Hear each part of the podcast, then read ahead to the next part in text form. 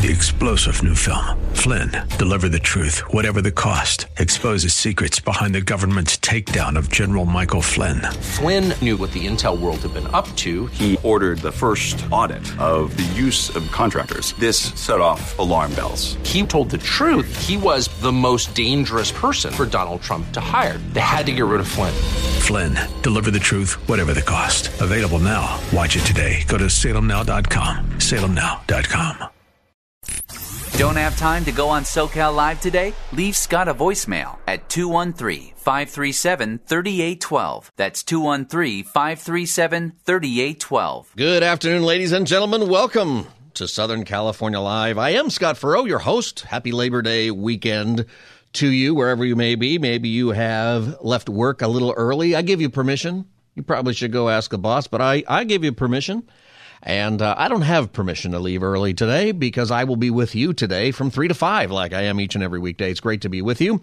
And um, we are going to talk about some things today, and it's Open Line Friday.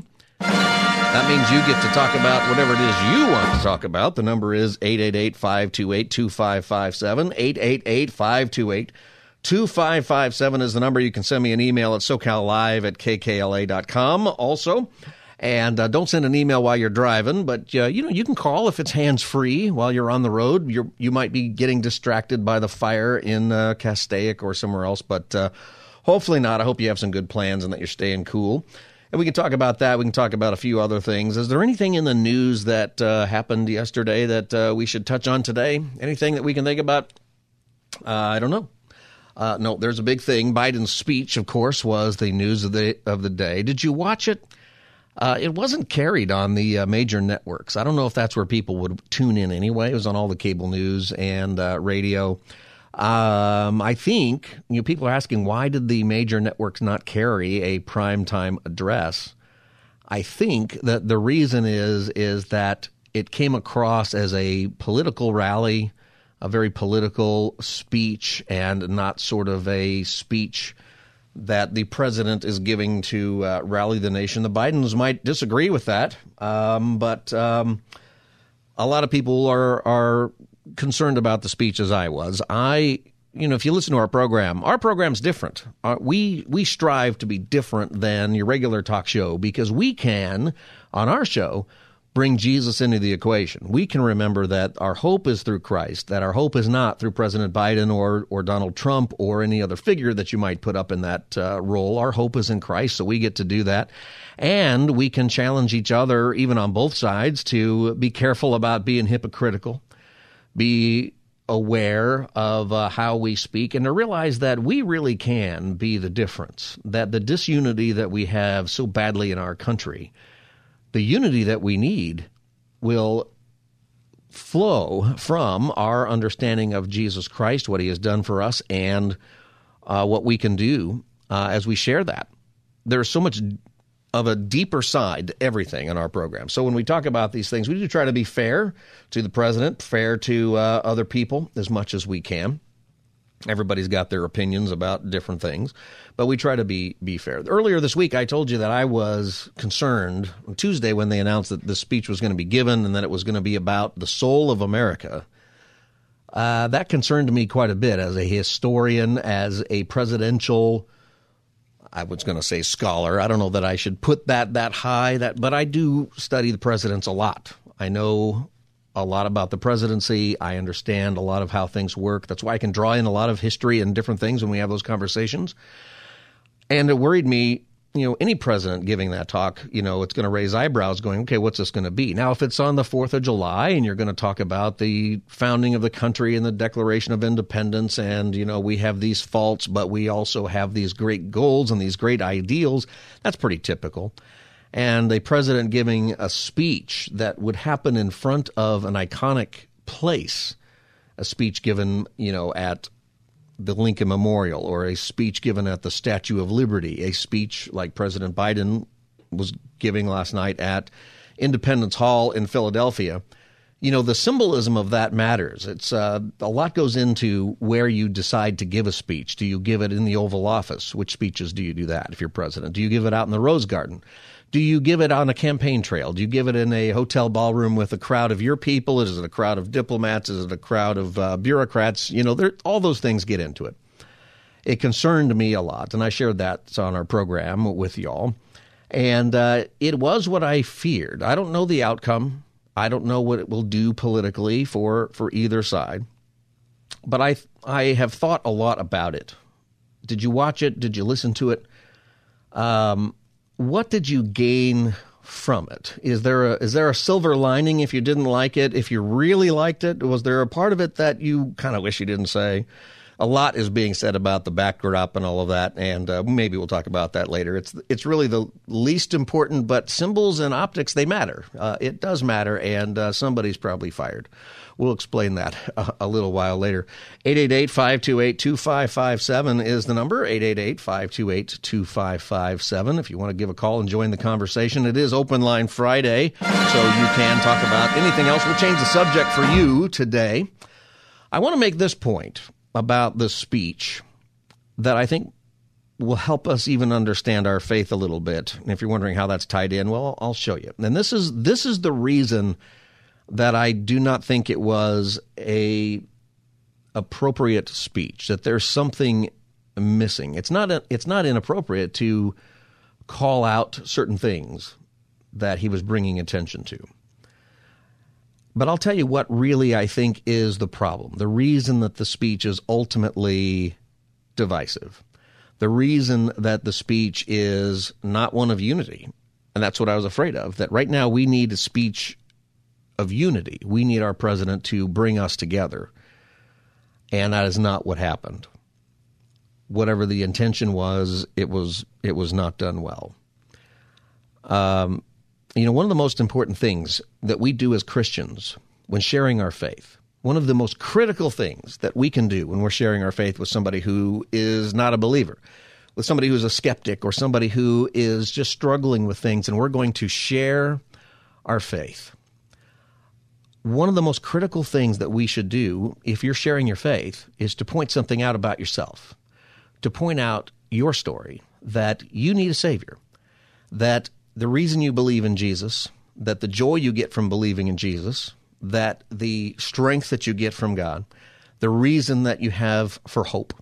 We're told in the scriptures to be prepared to give a reason for the hope that we have. Well, that reason is a big part of sharing your faith. And it's to say, I am not perfect. I am a sinner. I was dead to sin. I cannot earn my salvation. I can't be a good person. There's nothing I can do to gain the righteousness that is required by cosmic justice for me to get into heaven. I can't do it. And that's such a huge part of our testimony as Christians. A huge distinction of our faith is that we all fall short of the glory of God. Every one of us. And whenever you're sharing your faith, whenever the gospel is presented, that has to be a part of it. It is critical to do that because if you don't do that, then you run the risk of coming across as I'm smarter than you because I've figured this out. I'm a better person than you, and so I have this grace from God that's not really grace because somehow I've kind of earned it. That if we do not share that all have fall short, all fall short of the glory of God, if we do not share that with a person who is maybe deep in their sin and is thinking that God can't love me, if we don't share, hey, it doesn't matter, even if you aren't deep in that sin, God, you still need a Savior the same. We all come to faith the same way. There is nobody who earns it, there is nobody who is ultimately a good person, actually. All of us fall short.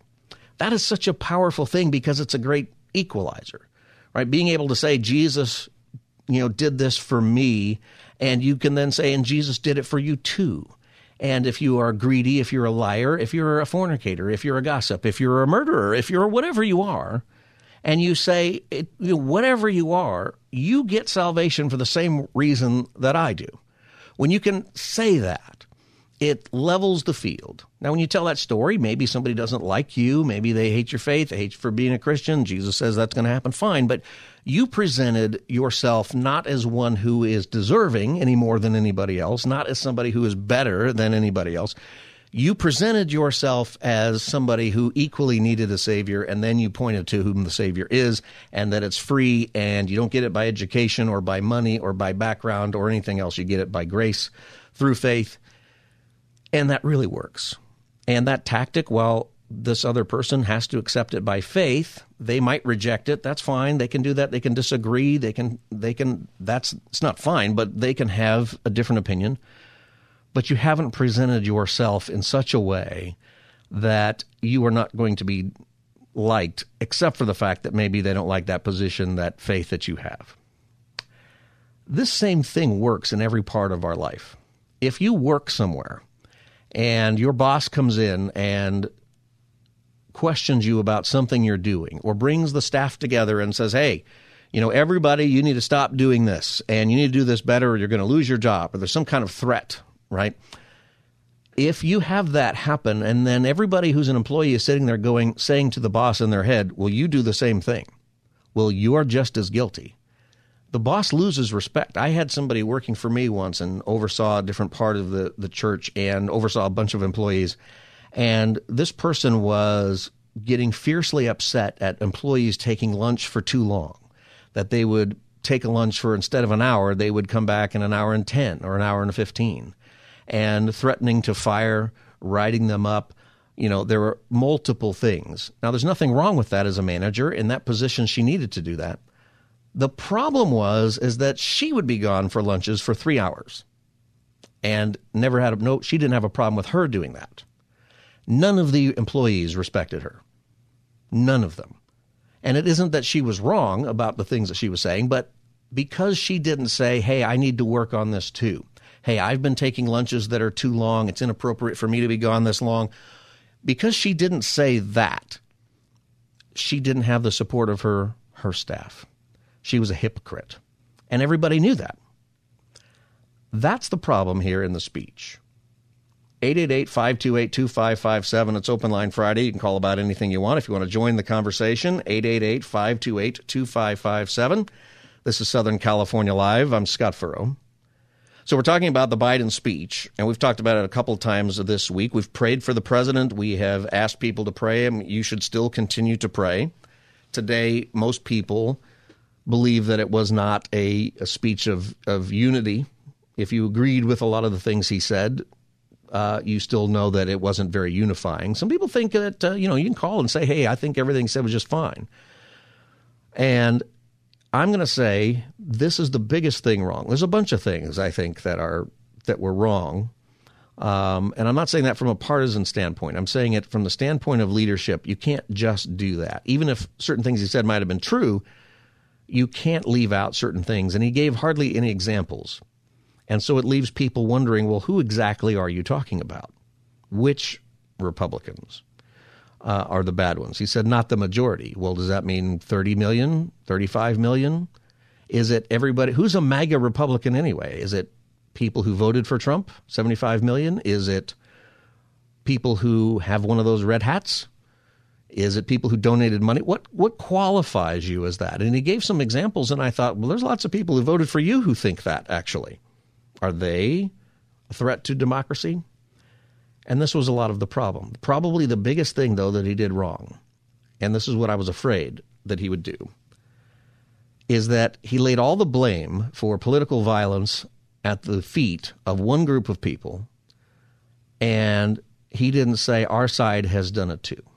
He didn't acknowledge that the bulk of political violence over the past five or six years, especially, almost all of it, not all, but so much of it, including recent things, the bombings and burning downs of crisis pregnancy centers, which has happened all over our country, the the violence, the threats that have gone out, the attempts of, at the life of Supreme Court justices, the the threats, the day and day and night uh, protests and violence that went on for what hundred days in Portland, the burning of buildings, the the several people have died, the attacks on, on police, all of this stuff. And he doesn't acknowledge that. And that's the problem. That you cannot just say political violence is bad when you do it, but it's not bad when I do it. You can't say it's bad when the other side does it, uh, but it's not bad when our side does it. You can't ignore that.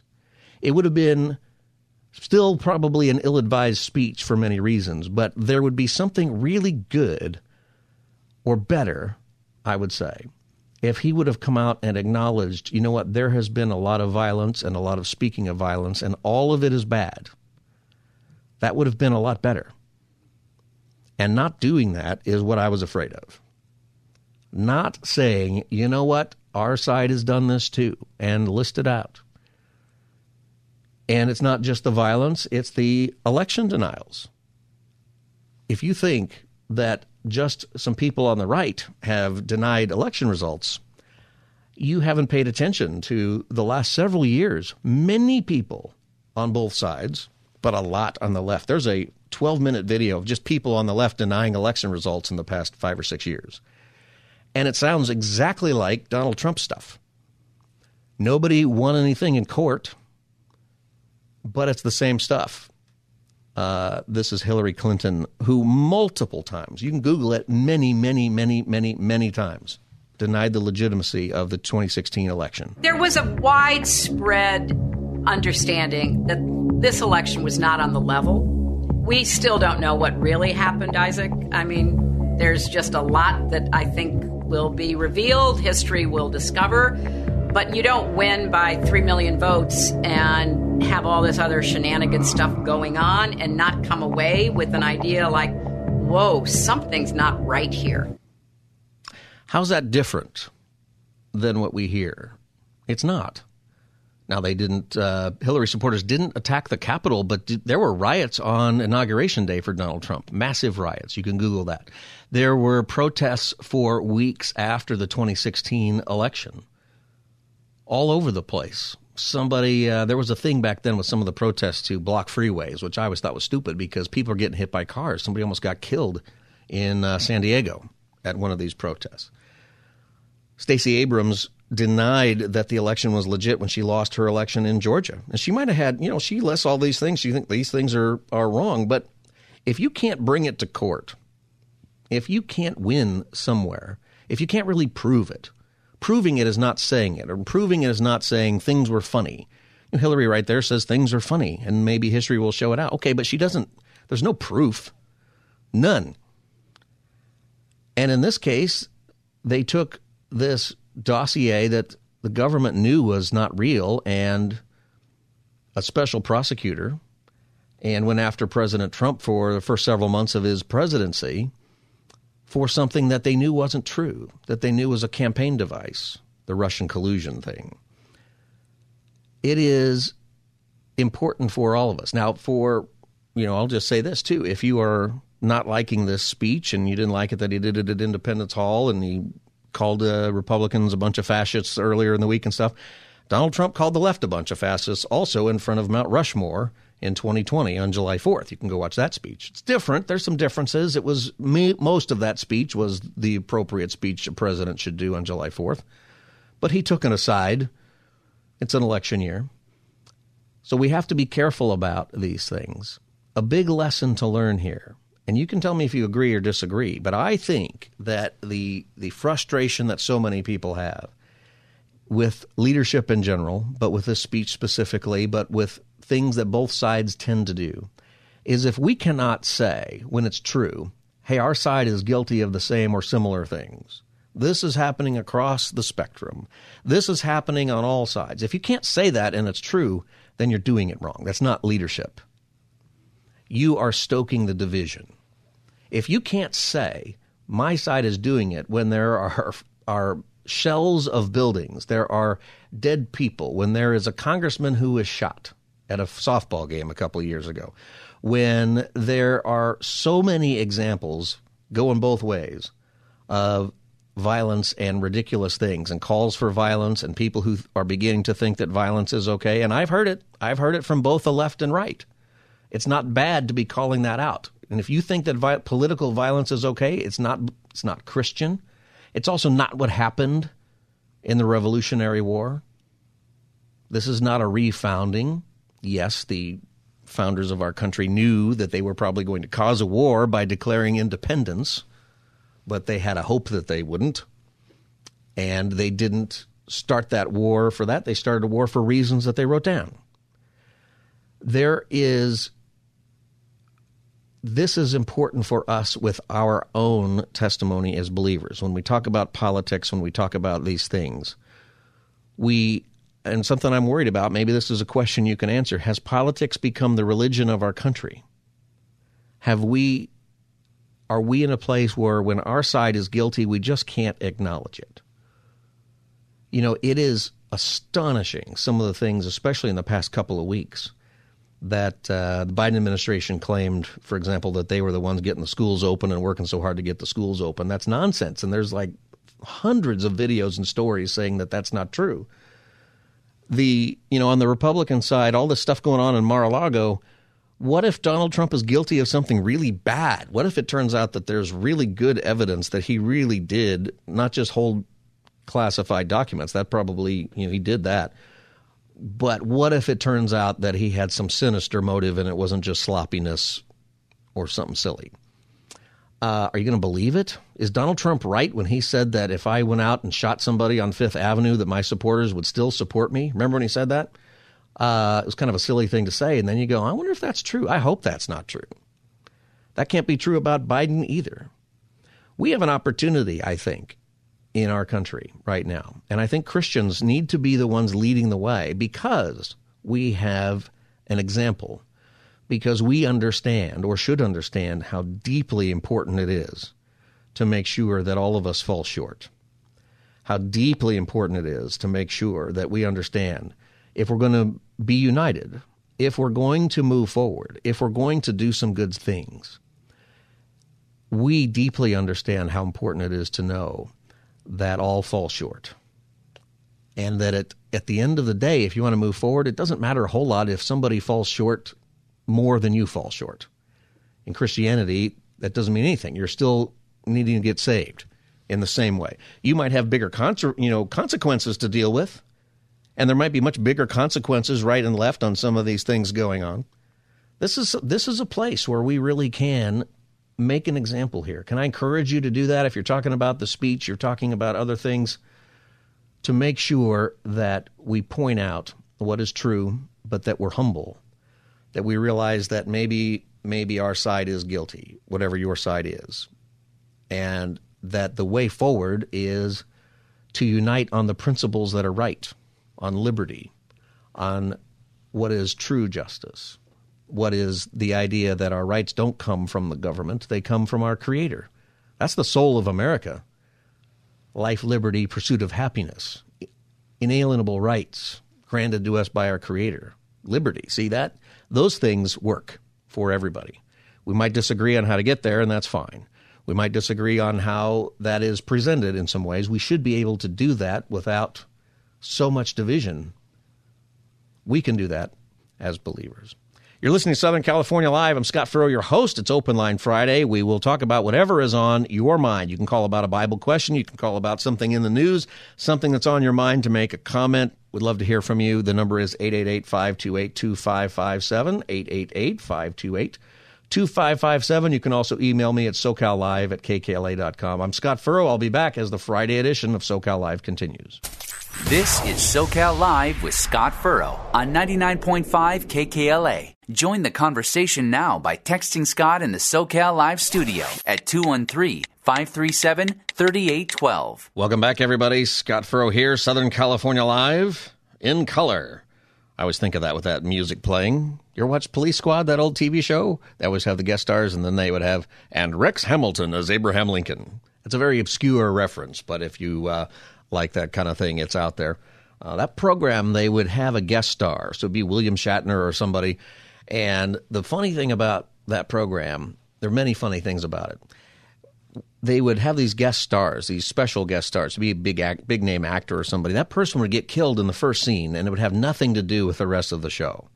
So the credits would be rolling, and it would say, and starring William Shatner. And then there'd be Shatner sitting in a booth or something and going, hello, I'm, and then he gets shot. And that's it. You never, it has nothing to do with it. And uh, great show. Nobody understood it. It only made it six episodes. Uh, but then they made those Naked Gun movies. It's all the same characters as uh, that, most of the same actors.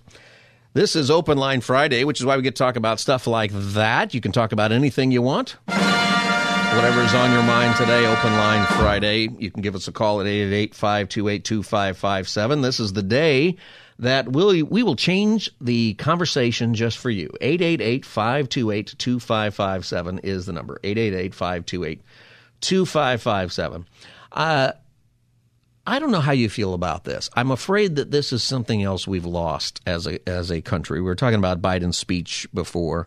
There's a lot of different things we could say about it. You probably have different thoughts, but one of the things that happened and during the speech that I always look for whenever there's something kind of historic going on, whenever there's something that is off, when it's just a little bit different, some people on social media will very creative people will immediately get that something's off and they will publish a video or a picture or a meme of some kind that's acknowledging, hey, this is this is off.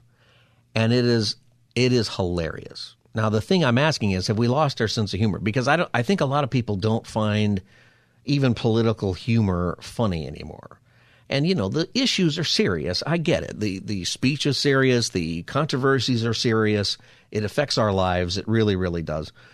But in the the speech wasn't even over yet when people were already making comparisons because of the you know if you if you really looked if you got the wide view of the speech you're standing at Independence Hall in Philadelphia and the sides of the building are in blue and the middle is red and it's supposed to be kind of white in the middle okay red white and blue and that's kind of the idea but as the camera zoomed in it's just Biden standing at a podium with these Marines behind him, soldiers behind him, and this big red light that looks like every bad guy in every movie and every shot you ever see of Adolf Hitler and bad and Kim Jong Un and all these people.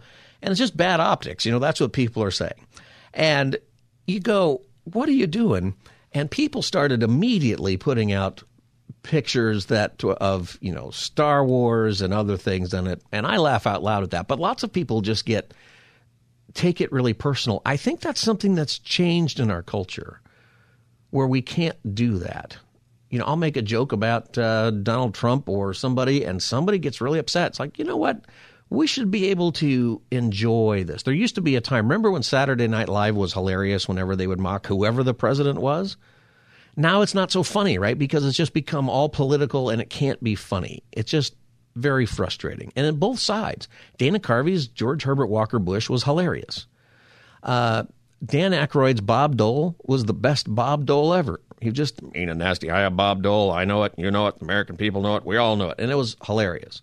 Chevy Chase uh, as Gerald Ford falling down all the time. It was funny. Dan Aykroyd also was Jimmy Carter, and it was very subtle. But the funny thing he would do as Jimmy Carter is he got into the the weeds and the details of so many things. And he'd do like this call in show, and and he would be talking about the you know a person would call in from the post office to complain about a new sorting machine.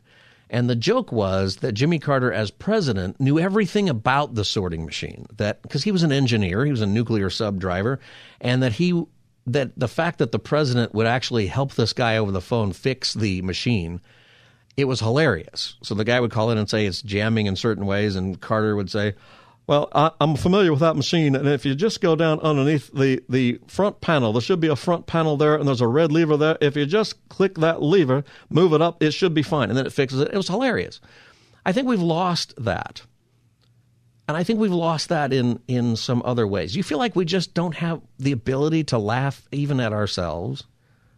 888 528 2557 is the number if you want to join our conversation. 888 528 2557. I began to notice this as a, a pastor because I used to, I still do. I go out and when I speak at different places, sometimes people will invite me to come speak on some subject. And sometimes they say, here, we want you to speak on this topic, and I'll do the best I can with that. Sometimes they say, you know what, just show up to our college group or whatever and speak on whatever. Okay, so I'll, I'll do that. And usually, if I'm going to speak on whatever, I will speak about um, one of the Solomon books, Proverbs or Ecclesiastes or something, I, in uh, Song of Solomon, or I will I'll talk about discipleship, your oikos, the 8 to 15 people that God has purposely and providentially placed in your relational world. If you want to make disciples, those are the people. It works really well. It's biblical. I do the Proverbs one a lot. Love the Proverbs. If you read through the Proverbs and you, you follow the wisdom in that book, you will, most of the time in your life, just have a better life. You're going to make better decisions. It's wisdom.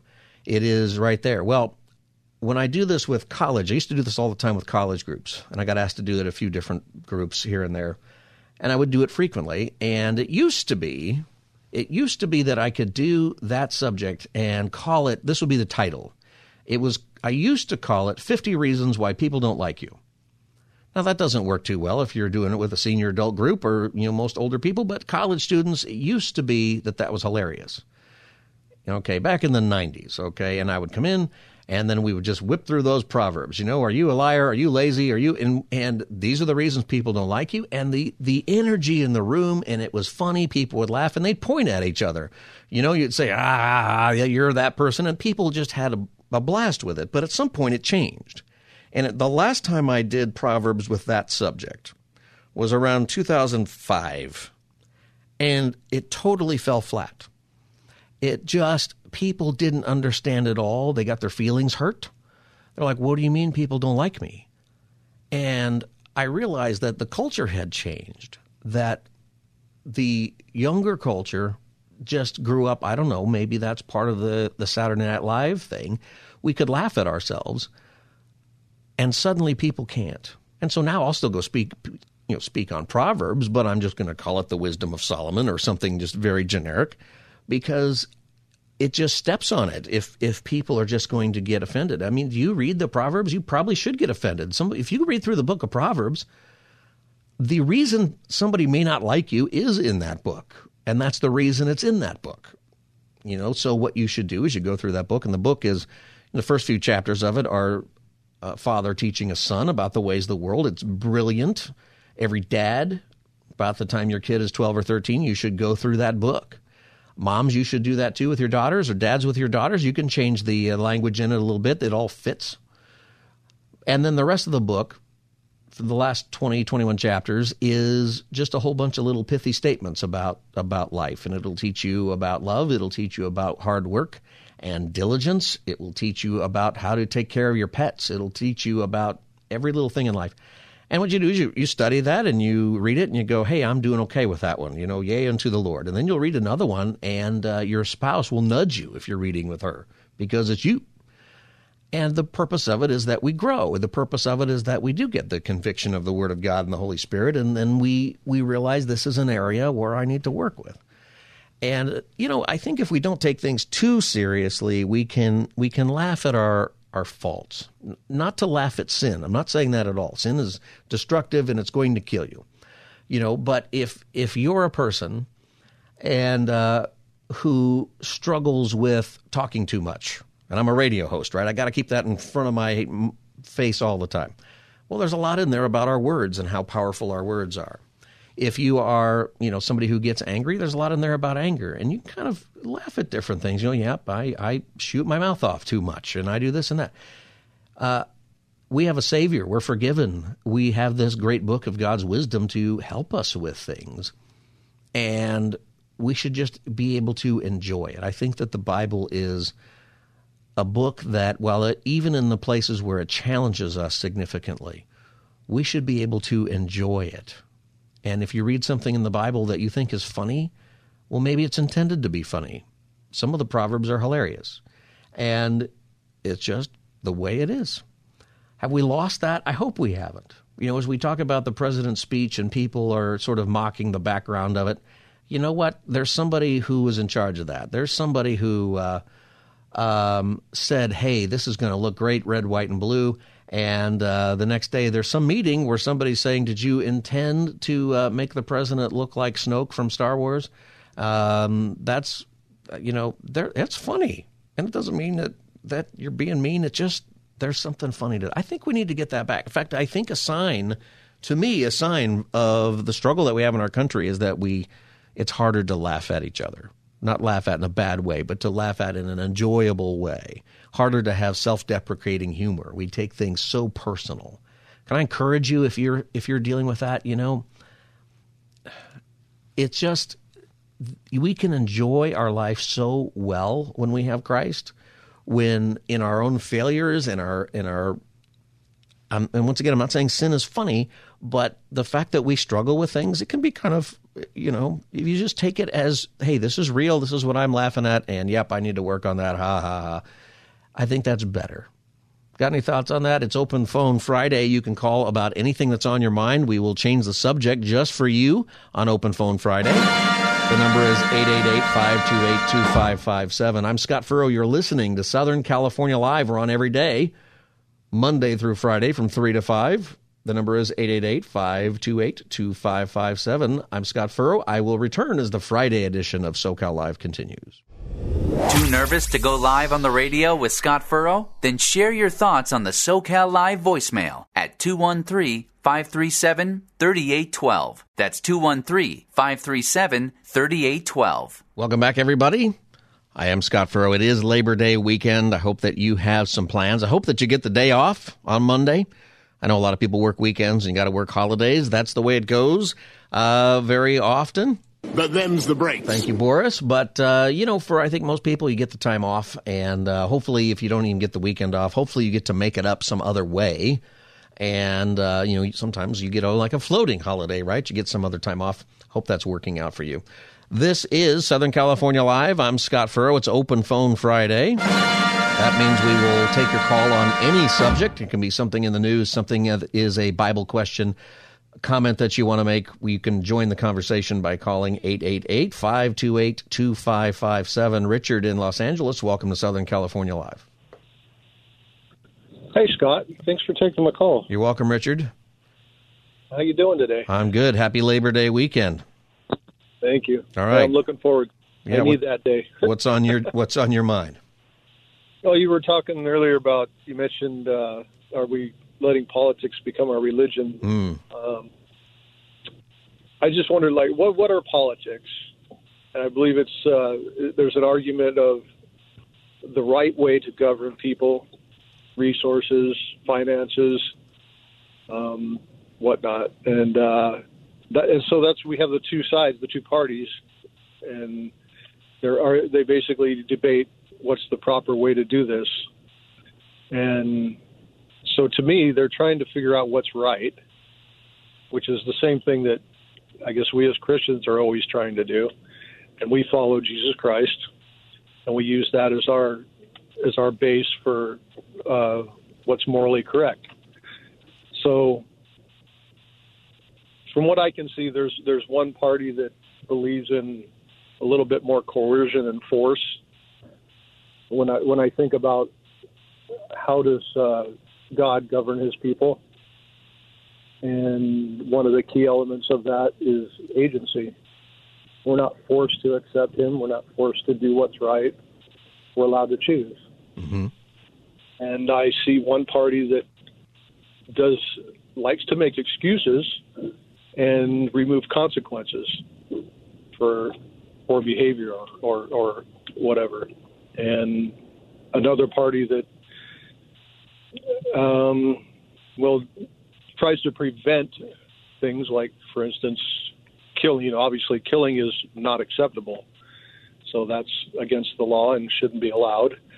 Um, and so we have, like, for instance, the abortion debate, where you know, and, and it, but, we'll be accused of saying, you know, we're forcing people to live a certain way. Well, when it comes to that, that's the line we draw. You you can't steal, you can't hurt people.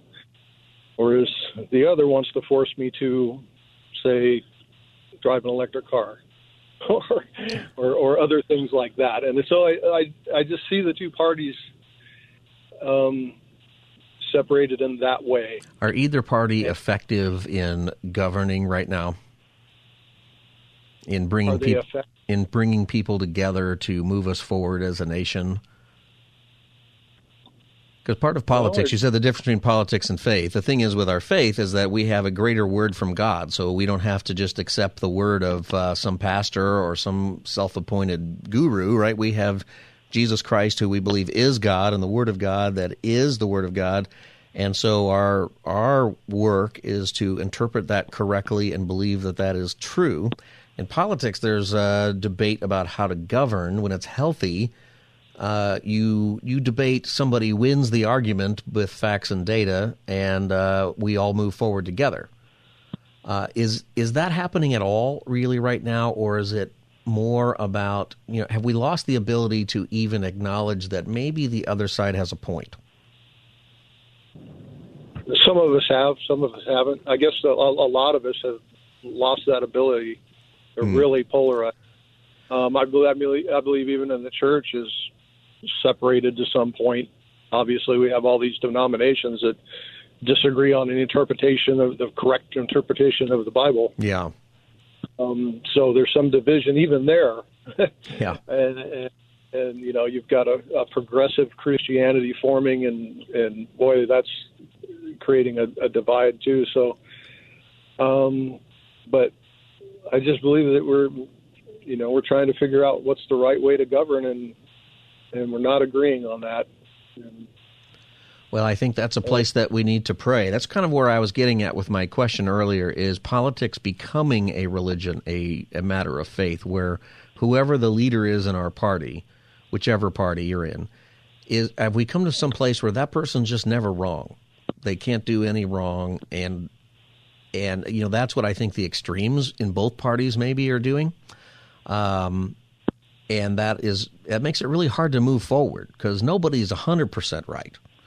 Uh, there are certain things where people are definitely wrong, right? There's data, there's there there are realities in policies that actually affect people's lives. You eventually, you know. Um, I spoke spoke to you about this once before about uh, pride being the the great sin, mhm. and how pride looks sideways to man and argues who is right, as opposed to humility, which looks up to God and and asks what is right. Yeah. All right. Yeah. Doing, we're doing a lot of that sideways. Yeah. Who is right? Richard, I think you're right. And the ultimate thing is, is we're not we're not reaching out to to the Lord, right? There are there are things that are happening right now. One of the things that uh, the president said in his speech uh, that that kind of um, made me laugh. He said this. Too much of what's happening in our country today is not normal. Now, now that phrase, I think we can all agree with that. Too much of what's happening in our country today is not normal. Like it's just, uh, it's crazy our country right now. The problem is, is we're not we're not agreeing on what should be be normal, and um, and I think that's because so many people are not. We're we're not going back to, you know, first of all, we're not trusting in the Lord. And secondly we are we're eliminating you know in our philosophy our modern philosophy we're eliminating genesis 1 through 3 so if there's no creator and there's no male or female if there is no fall there's no sin if you take that out and just eliminate that then things are going to be nuts then things aren't going to work too well and i think that is driving our philosophy in such a way that how in the world, if there's no absolute, if there is no truth, then you're not going to have values. You're going to have um, a country that just tries to win, and uh, regardless of whether or not that person can govern or not. And that's a that's a really big deal. I think I think we're going to get hit pretty hard. I think we're already getting hit. The inflation, you know, personally, I believe that is because of the government spending that both parties have done over the last several years um, the deficit spending, it's going to catch up to you. And, you know, eventually reality is going to smack you in the face. Eventually reality uh, hits you. It's Open Phone Friday. The number is 888-528-2557 on Southern California Live. Donna in Orange, welcome to Southern California Live. Yes, hello, good afternoon, Scott. Yeah. Um, I don't I don't mean to get off the subject. No, you can do that but, today. It's Open uh, Phone Friday. Go ahead. Thank you, thank you. It's a pleasure. Um, I'm calling in regards to the ban on gas-driven vehicles by 2035. Right. In California, you will not be able to buy a new gas-driven vehicle in 2035. That's right. That's right. Now, for myself, I don't want an electric car. I Hmm. don't want an electric car. Yeah. Why don't you And, want one? uh, like if someone were to I'm give you one, do you not want it? Nope. Why is that? No, I just don't care for for that type of vehicle. And uh, you know, they, they've been having flex alerts since this heat wave started Yeah. because the air conditioning overtaxes the grid. Well, you know, they're going to have to do a lot of make a lot of changes before the grid can handle all of these electric cars. Yeah. And who's gonna who's gonna pay for it? Oh well, you Who's and you and me it? and uh, we're all paying for it. Donna, let me ask. Exactly. Yeah, let me ask you this, Donna. If if all that were to work out, let's say in 2035 the grid can handle it for one reason or another, uh, would you still want one, or is it not something you want at all? It's something that I do not want at all. Okay. All right.